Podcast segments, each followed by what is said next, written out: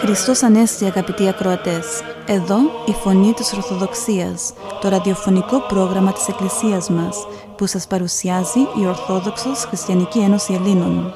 Στο πρόγραμμά μας θα ακούσετε διδαχές από την Αγία Γραφή, σκέψεις από πατερικά κείμενα, βίους Αγίων, επίκαιρα θέματα, ειδήσει και ανακοινώσει, καθώς επίσης ύμνους και τραγούδια.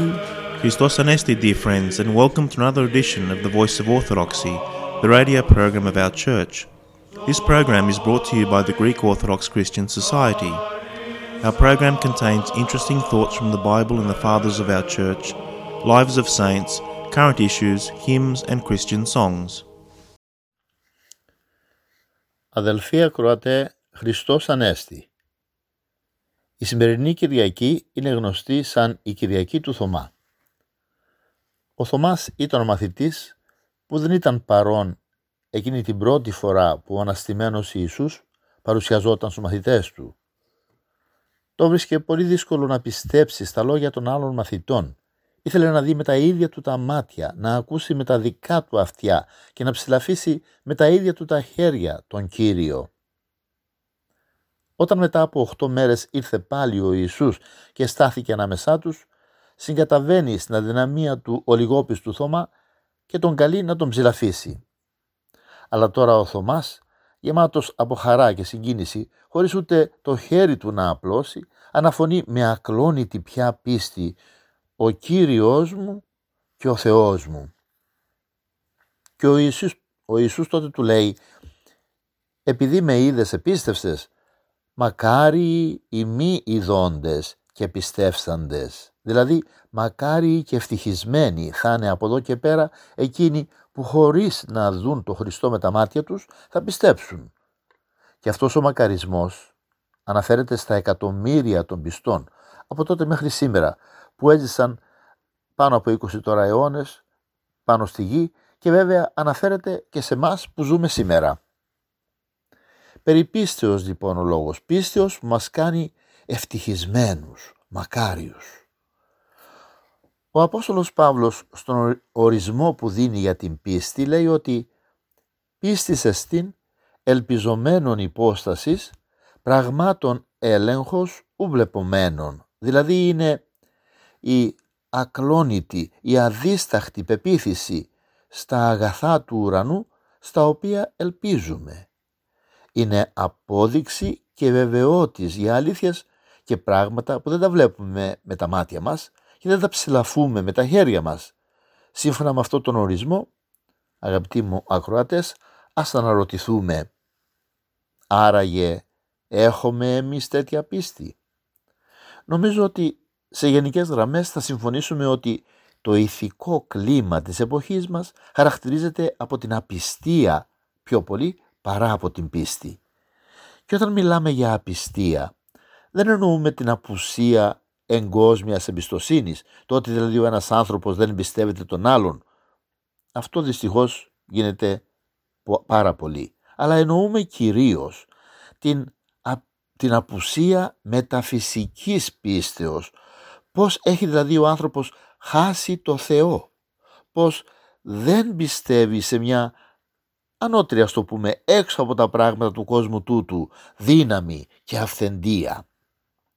Συνέπεια μιας τέτοιας απιστίας είναι και το γεγονός ότι ο σημερινός άνθρωπος αδυνατεί να ερμηνεύσει τη ζωή. Γιατί ζει, από που ήρθε, πού πηγαίνει.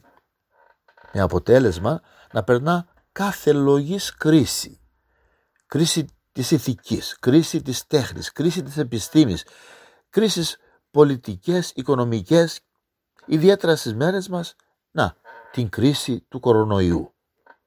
Δεν θα υπερβάλαμε αν λέγαμε ότι η δυστυχία του σημερινού ανθρώπου οφείλεται ως επιτοπλίστων στην απιστία.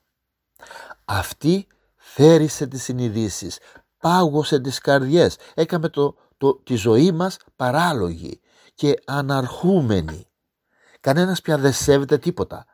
Τώρα που χάθηκε η πίστη στο Θεό, τώρα που φύγαμε από κοντά Του. Μακριά όμως από τον αιώνιο πατέρα, ο άνθρωπος της εποχής μας μοιάζει σαν ορφανός. Νομίσαμε πως αρνούμενοι το Θεό θα γινόμαστε πιο ελεύθεροι. Και τώρα βρεθήκαμε δεμένοι από την απελπισία και το φόβο. Προσπαθήσαμε και συνεχώς προσπαθούμε να ερμηνεύσουμε τον κόσμο με τη λογική μας. Μα απάντηση ικανοποιητική δεν βρήκαμε. Η εποχή μας είναι γεμάτη, ασφιχτικά γεμάτη από ανθρώπους που δεν πιστεύουν. Καταλαβαίνουμε πως η λογική μας χρεοκόπησε παλεύοντας να ανοιχνεύσει και να ερμηνεύσει τα μυστήρια του κόσμου. Ο Απόστολος Θωμάς ζήτησε να αγγίξει τις πληγές του Κυρίου αλλά φώναξε «Ο Κύριος μου και ο Θεός μου». Οι σημερινοί άνθρωποι όσα μυστήρια κι αν τους αποκαλυφθούν διστάζουν, αμφιβάλλουν σαν να είναι χρόνια άρρωστοι από την απιστία. Μοιάζουν σαν να μην έχουν πια τη δύναμη να πιστέψουν και να λυτρωθούν. Ίσως γιατί η πίστη δεν μπορεί να βρει θέση μέσα σε πονηρές, γεμάτες από ρήπο, βρωμιά, καρδιές. Ίσως γιατί η χαρά του Θεού δεν μπορεί να αγγίξει τις γεμάτες εγωισμό συνειδήσεις μας. Και το τραγικό σε αυτή την υπόθεση είναι το ότι ο σημερινός άνθρωπος αισθάνεται ότι κάτι του λείπει. Νιώθει ένα απέραντο κενό μέσα του. Διψά για το αιώνιο. Διψά να γνωρίσει τα μυστήρια που τον εξουσιάζουν. Αλλά αυτά τα μυστήρια κανένας άνθρωπος δεν θα μπορέσει να του τα εξηγήσει. Μόνο ο Θεός. Ο Θεός που έγινε άνθρωπος για να μας σώσει. Μονάχα αυτός μπορεί να γλιτώσει το σημερινό άνθρωπο από τον παραλογισμό του και την ασφυξία του. Ο άνθρωπος δεν θα μπορέσει να σωθεί από τα εσωτερικά του βάσανα, από το φόβο του θανάτου, από τη μοναξιά της ζωής, αν δεν ξαναπιστέψει, αν δεν παραδώσει και πάλι την καρδιά του στο Θεό. Και για να πραγματοποιηθεί αυτή η λυτρωτική παράδοση χρειάζεται καθαρή καρδιά, σοβαρή σκέψη και το πιο σπουδαίο, αγνή προαίρεση. Ο Απόστολος Θωμάς, συγκλονισμένος από την τρομερή πραγματικότητα του θανάτου, διέσωσε στα στήθη του την αγαθή αυτή προαίρεση. Αμφέβαλε, αλλά ήταν έτοιμος να πιστέψει. Αυτή η πίστη, η σώζουσα, δεν εμποδίζει την έρευνα, τη μελέτη του κόσμου και των φαινομένων του, δεν στέκεται αντίθετη στην επιστήμη ούτε στην εξέλιξη της τεχνολογίας μας. Αγαπητοί μας ακροατές, πιστεύομαι ακράδαντα και διακηρύττω με ότι λύση όχι μόνο των εσωτερικών μας αλλά και των κοινωνικών μας δεινών δεν μπορεί να υπάρξει αν δεν ξαναπιστέψουμε ολόψυχα στο Θεό. Γιατί από αυτή την πίστη τη σταθερή, τη σοβαρή και την κατασταλαγμένη. Θα βγει πλούσια η χάρις και η αγάπη για να θρέψει και να δροσίσει τις καρδιές όλων μας, αυτή που έρχεται κατευθείαν από το Θεό Πατέρα μας. Θα γεμίσει αυτή η χάρις και αυτή η αγάπη τον καθένα μας από σεβασμό και τιμή προς τον άλλον και θα ανοίξει τη διέξοδο της αθανασίας μέσα σε έναν κόσμο που όπως είπαμε δεν ξέρει πώς να ζήσει και πού να πορευθεί πια. Ο αναστημένος Κύριος στέκεται μπροστά μας. Τεντώνει τα τρυπημένα από καρφιά χέρια του προς το μέρος μας και μας καλεί να τον ακολουθήσουμε. Ας του εμπιστευτούμε την καρδιά μας, λέγοντάς του πρόσθες ημίν πίστην Κύριε. Δηλαδή, Κύριε, δώσε μας την πίστη να σε πιστέψουμε. Ήθε αυτό αγαπητοί μου αδελφοί να πραγματοποιηθεί για όλους μας. Χριστός Ανέστη αδελφοί. Αληθώς Ανέστη. Σκέψεις από το σημερινό Ευαγγελικό Ανάγνωσμα. Το Ευαγγέλιο της σημερινής Κυριακής μας μιλάει για δύο βασικά και σπουδαία θέματα. για το θέμα της ειρήνης και το θέμα της πίστεως. Δύο θέματα εξίσου σημαντικά και απαραίτητα στη ζωή μας. Η ειρήνη που τόσο ποθεί η ανθρωπότητα και η πίστη από την οποία τόση ανάγκη έχει κάθε χριστιανός. Τρεις μέρες πέρασαν μόνο από την ταφή του Κυρίου, οι φοβισμένοι και καταλυπημένοι μαθητές του βρίσκονται κλεισμένοι στο γνωστό τους υπερό, δια των φόβων των Ιουδαίων. Και ξαφνικά, ενώ τα πάντα είναι ερμητικά κλειστά, βλέπουν μπροστά τους τον Θείο Διδάσκαλο, όπως ακριβώς ήταν και πριν να τους απευθύνει το γνωστό του χαιρετισμό «Ειρήνη ημίν». Από την ομάδα των μαθητών την ώρα εκείνη αποσίαζε ο μαθητής Θωμάς, που τον λέγανε και δίδυμο. Όταν αργότερα ήρθε, του το ανήγγυλαν οι άλλοι μαθητές, «Εωράκαμεν τον Κύριον», δηλαδή του είπαν «Είδαμε τον Κύριον». Ο Θωμάς όμως ανήκει σε άλλη κατηγορία ανθρώπων. Ανήκει σε εκείνους που δεν πιστεύουν σε κάτι όταν δεν το βλέπουν με τα μάτια τους ή δεν το ψηλαφίσουν με τα χέρια τους. Γι' αυτό δεν ενθουσιάζεται από την ευχάριστη και παρήγορη είδηση των μαθητών, ούτε και συγκινείται καθόλου. Παίρνει το ύφος του σοβαρού και σκεπτικού ανθρώπου που και λίγα λόγια ψιθυρίζοντας τους λέει «Εάν μη είδω έντες χερσίν αυτού των τύπων των ύλων και βάλω τον δάκτυλόν μου εις τον τύπων των ύλων και βάλω την χείρα μου εις την πλευράν αυτού, ου μη πιστεύσω». Δηλαδή αν δεν δω με τα μάτια μου στα χέρια του το σημάδι των καρφιών με τα οποία τον κάρφωσαν και δεν βάλω στο σημάδι των καρφιών το δάκτυλο και δεν βάλω το χέρι μου στα, στα πλευρά του για να βεβαιωθώ έτσι δεν θα πιστέψω. Είχαν περάσει οχτώ ημέρες από τότε και οι μαθητές του Κυρίου βρίσκονταν και πάλι στο υπερόον και προσεύχονταν όταν ξαφνικά ο Ιησούς παρουσιάστηκε σε αυτούς για δεύτερη φορά των θυρών και κλεισμένων όπως γράφει ο Ιερός Ευαγγελιστής δηλαδή ενώ ήσαν κλειστές οι πόρτες. Τη φορά αυτή ήταν παρόν και ο Θωμάς. Όλοι τον είδαν τον Κύριον και όλοι τον αναγνώρισαν και από τα μελιστάλακτα χείλη του άκουσαν το συνηθισμένο του χαιρετισμό «Ειρήνη ημίν». Συγκεντρώνονται με μιας γύρω του και με κατάνοιξη ιερή και θρησκευτική ευλάβεια σκύβουν να ακούσουν τις θείες συμβουλές και τις πολύτιμες οδηγίες του. Όμως, ο της ζωής χορηγός και του θανάτου νικητής γλυκής διδάσκαλος, κάτι θέλει να πει ιδιαίτερα στο Θωμά. Γυρίζει προς το μέρος εκείνο και με ηρεμία μεγάλη του λέει «Φέρε το δάχτυλό σου όδε και είδε τα σχήρας μου και φέρε την χείρα σου και βάλε στην πλευρά μου και μη γίνω άπιστος αλλά πιστός». Δηλαδή Θωμά φέρε εδώ το δάχτυλό σου δες και με τα μάτια σου τα χέρια μου και φέρε το χέρι σου και βάλε το στην πλευρά μου που τρυπήθηκε από τη λόγχη του στρατιώτη και μην αφήνεις τον εαυτό σου να οδηγηθεί στην απιστία αλλά να έχεις πάντοτε σταθερή πίστη. Και εκείνος αφού με προσοχή μεγάλη άκουσε τα λόγια του δασκάλου του με ασυγκράτητο ενθουσιασμό ξέσπασε σε μια σπάνια και ειλικρινή ομολογία αναφωνώντας με όλη τη δύναμη της ψυχής του «Ο Κύριος μου και ο Θεός μου» ήταν σαν να έλεγε Πιστεύω Κύριε ότι Εσύ είσαι ο Κύριος μου ο ισχυρός και ο παντοδύναμος Θεός μου.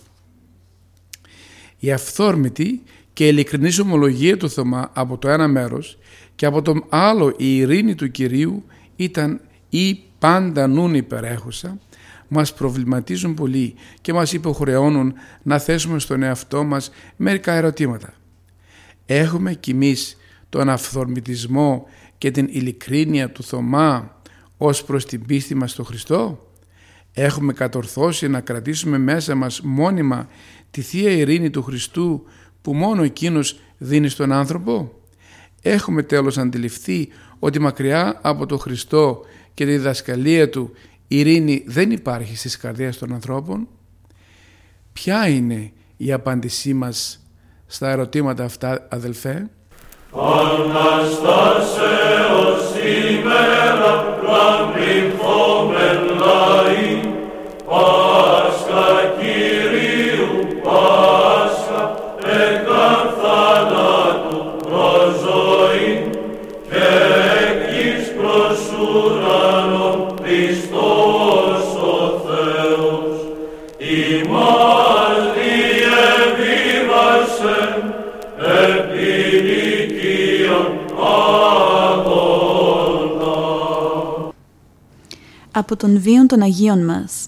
Την Παρασκευή 9 Μαΐου η Εκκλησία μας τιμά την μνήμη του Αγίου Χριστοφόρου του Μεγαλομάρτυρα.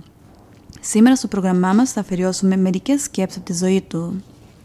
Ο Μεγα... Μεγαλομάρτυρας Χριστόφορος έζησε στα χρόνια του αυτοκράτορα Δεκίου. Το παρουσιαστικό του φαίνεται ότι ήταν υπερβολικά άσχημο, διότι άνοικε σε φυλή ανθρωποφάγων. Συνελήφθη όμως εχμάλωτος από τους Ρωμαίους και επειδή κατά βάθος είχε αγαθή προαίρεση, ο άγριος εκείνος δεν άργησε να αναδειχτεί ανθρωπινότερος από τους πολιτισμένους, αλλά και μοδιψής του τότε κυρίως του. Ο Ρέπροβος, έτσι ονομαζόταν ο εχμάλωτος άγριος, δέχτηκε τη χριστιανική διδασκαλία, βαπτίστηκε και μετονομάστηκε Χριστόφορος. Κάποια μέρα λοιπόν είδε χριστιανούς που τους κακοποιούσαν ειδωλολάτρες.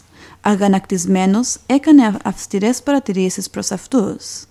Με τα βίας διέφυγε τη σύλληψη χάρη στο γιγαντιαίο και ρωμαλαίο αναστημά του που προκάλεσε φόβο στους κακοποιούς.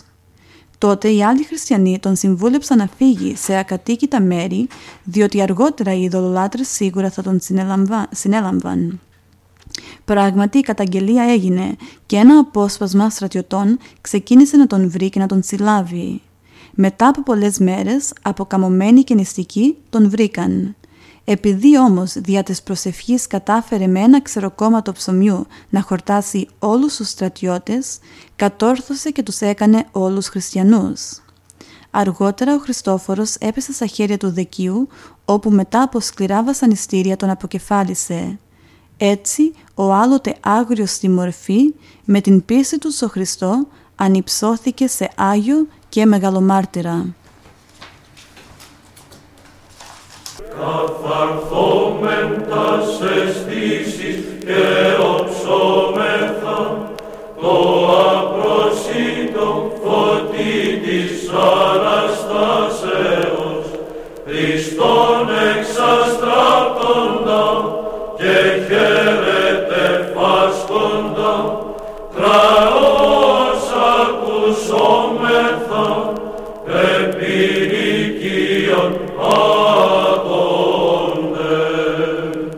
Ας ακούσουμε μερικές σκέψεις του Αγίου Δημητριού του Ρόστοφ για, την, για τον πόλεμο εναντίον κακών λογισμών.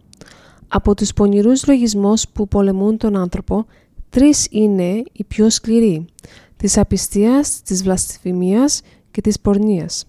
Συμβαίνει κάποτε να έρχονται λογισμοί απιστίας ή βλασφημίας κατά του Θεού, της υπεραγίας Θεοτόκου ή των Αγίων. Καμιά φορά, αντικρίζοντας τα άχραντα και θεία μυστήρια, ή τις Άγιες εικόνες πέφτουν επάνω σου σαν μαύρο σύννεφο βλασφι... βλάσφημες σκέψεις. Περιφρόνησε αυτούς τους λογισμούς, αδιαφόρησε, μην ανησυχείς και μη θλίβεσαι, γιατί έτσι χαροποιείς τον, τον διάβολο. Του αρκεί να σε βλέπει θλιμμένο και συγχυσμένο αν δεν κατορθώσει κάτι χειρότερο. Θα επαυξήσει τότε τους λογισμούς σου για να εξουθενώσει τελείως τη συνείδησή σου. Όταν όμως σε δει να περιφρονεί στους βλάσφημους λογισμούς, θα απομακρυνθεί ντροπαριασμένος. Πρόσεξε και θα διαπιστώσεις ότι και τα τρία είδη των λογισμών γεννιούνται συχνά από την κατάκριση. Μην κατακρίνεις τον αδελφό σου και θα καταφέρεις γενναίο πλήγμα στους πονηρούς λογισμούς. Ο πιο σίγουρος τρόπος για να απαλλαγείς από αυτόν είναι να καλλιεργήσεις μέσα σου την ταμπίνωση και την ακακία. Οι Άγιοι Πατέρες διδάσκουν να υποδεικνύουν τα μέσα και τους τρόπους που θα χρησιμοποιήσεις για να νικήσεις τους λογισμούς και να κατασχύνεις τους δαίμονες που, τους παίρνουν, ε, που τους παίρνεις μέσα σου. Να τους φανερώνεις στον πνευματικό σου με την εξεμολόγηση. Να προσεύχεσαι στον Κύριο με θέρμη αναθέτοντας εκείνον την ασθένειά σου και ομολογώντας την αδυναμία σου. Να καλλιεργείς μέσα σου την συντριβή του νου την αυτομεμψία και γενικά ταπεινό φρόνημα. Να αγαπήσει την νηστεία, να θανατώνει προπαντός τους σαρκικούς λογισμούς. Να αγαπήσεις τους σωματικούς κόπους και μόχτους που ταπεινώνουν το σώμα και πνίγουν μέσα στον υδρότα σου τις πανουργίες των δαιμόνων. Να ζεις συνέχεια με τη μνήμη του θανάτου και της φοβερής κρίσης του Θεού. Να αντιεπαραθέτεις στους ρηπαρούς λογισμούς άλλους λογισμούς υγιείς και θεαρές τους. Τέλος, αν είσαι δυνατός, περιφρόνησε και περιγέλασε τους λογισμούς και ύστερα προσπέρασε τους αδιάφορο.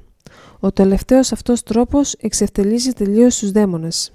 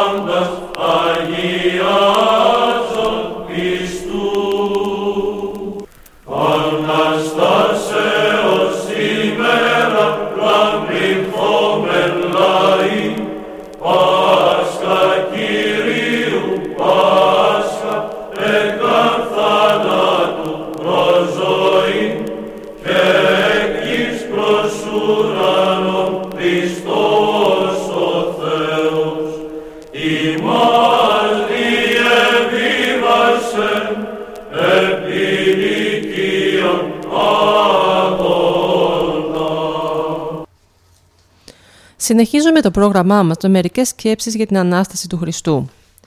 Η Εκκλησία μας πώς αποκαλεί την εορτή της Αναστάσεως του Κυρίου μας; Εορτή εορτών και πανήγυρη πανηγύριων, κατά την οποία πάντα πεπλήρωτε φωτός, ουρανόστα και γη και τα καταχθόνια. Ο ελληνικός λαός με απλότητα της έδωσε το πιο χαρακτηριστικό όνομα, την είπε λαμπρή. Γιατί άραγε; Διότι ο Κύριος Ιησούς, ο οποίος αδίκως και ένεκα μίσους των Εβραίων εσταυρώθηκε, απέθανε και ετάφη, ανεστήθη ένδοξος, νικητής του μίσους και της κακίας των ανθρώπων, αλλά πιο πολύ νικητής της αμαρτίας και του θανάτου. Και με τη νίκη του εναντίον της αμαρτίας και του σατανά, ελευθέρωσε και το ανθρώπινο γένος από τα δεσμά. Γι' αυτό και η ημέρα της Αναστάσεως του Κυρίου μας θεωρείται ημέρα θριάμβου. Ο ουρανός και η γη και ο Άδης πλημμυρίζουν από το φως του λυτρωτή. Οι ουράνιες πύλες του παραδείσου, διάπλατα ανοιγμένες από το πέρασμα των αστάντος Κυρίου, δέχονται μαζί με τον Χριστό και τον ελευθερωμένο τώρα δεσμότη της αμαρτίας άνθρωπο. Χαίρον οι χριστιανοί για την Ανάσταση του Κυρίου, όχι από συνήθεια ή επειδή τρώνε καλύτερα ή διασκεδάζουν, αλλά επειδή ο Κύριος ενίκησε.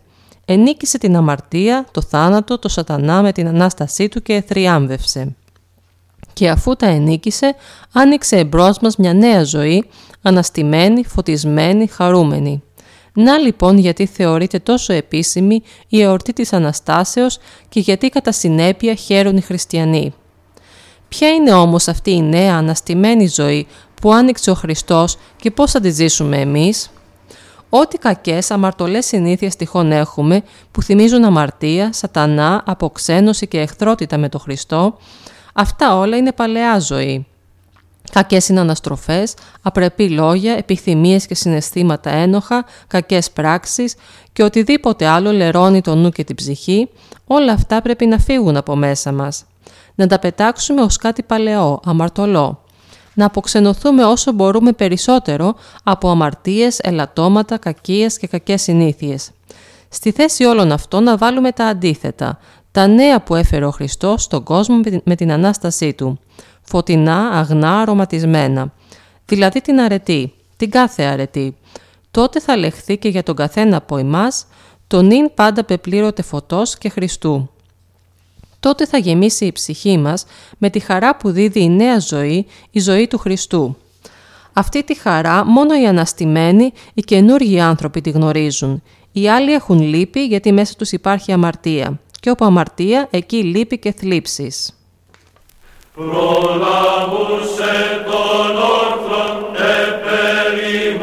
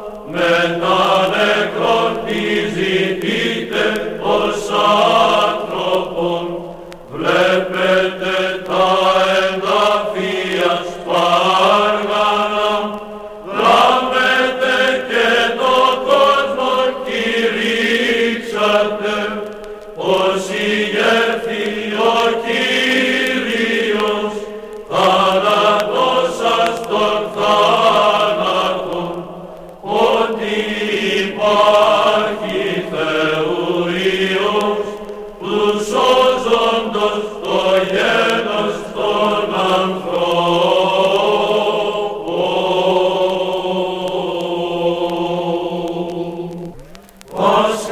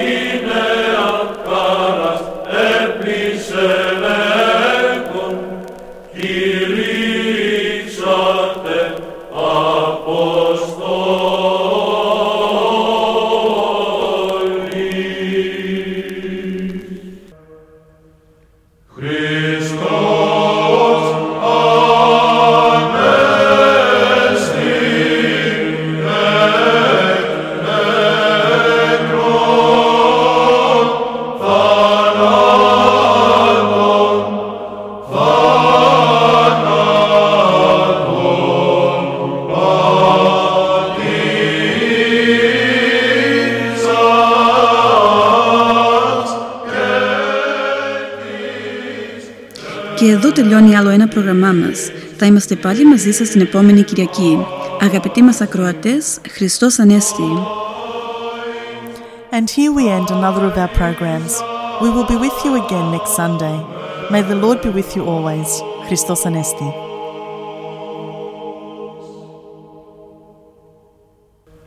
Και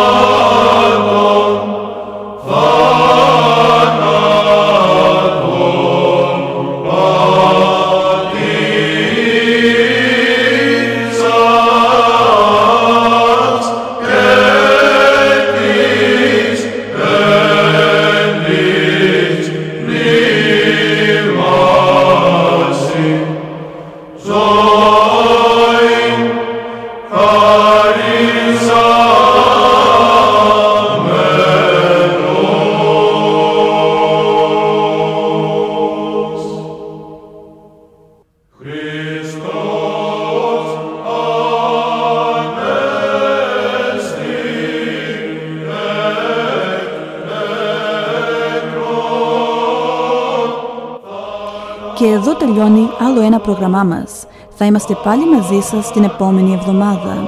Αγαπητοί μας ακροατές, ο Θεός μαζί σας. Χαίρετε. And here we end another of our programs. We will be with you again next week. May the Lord be with you always.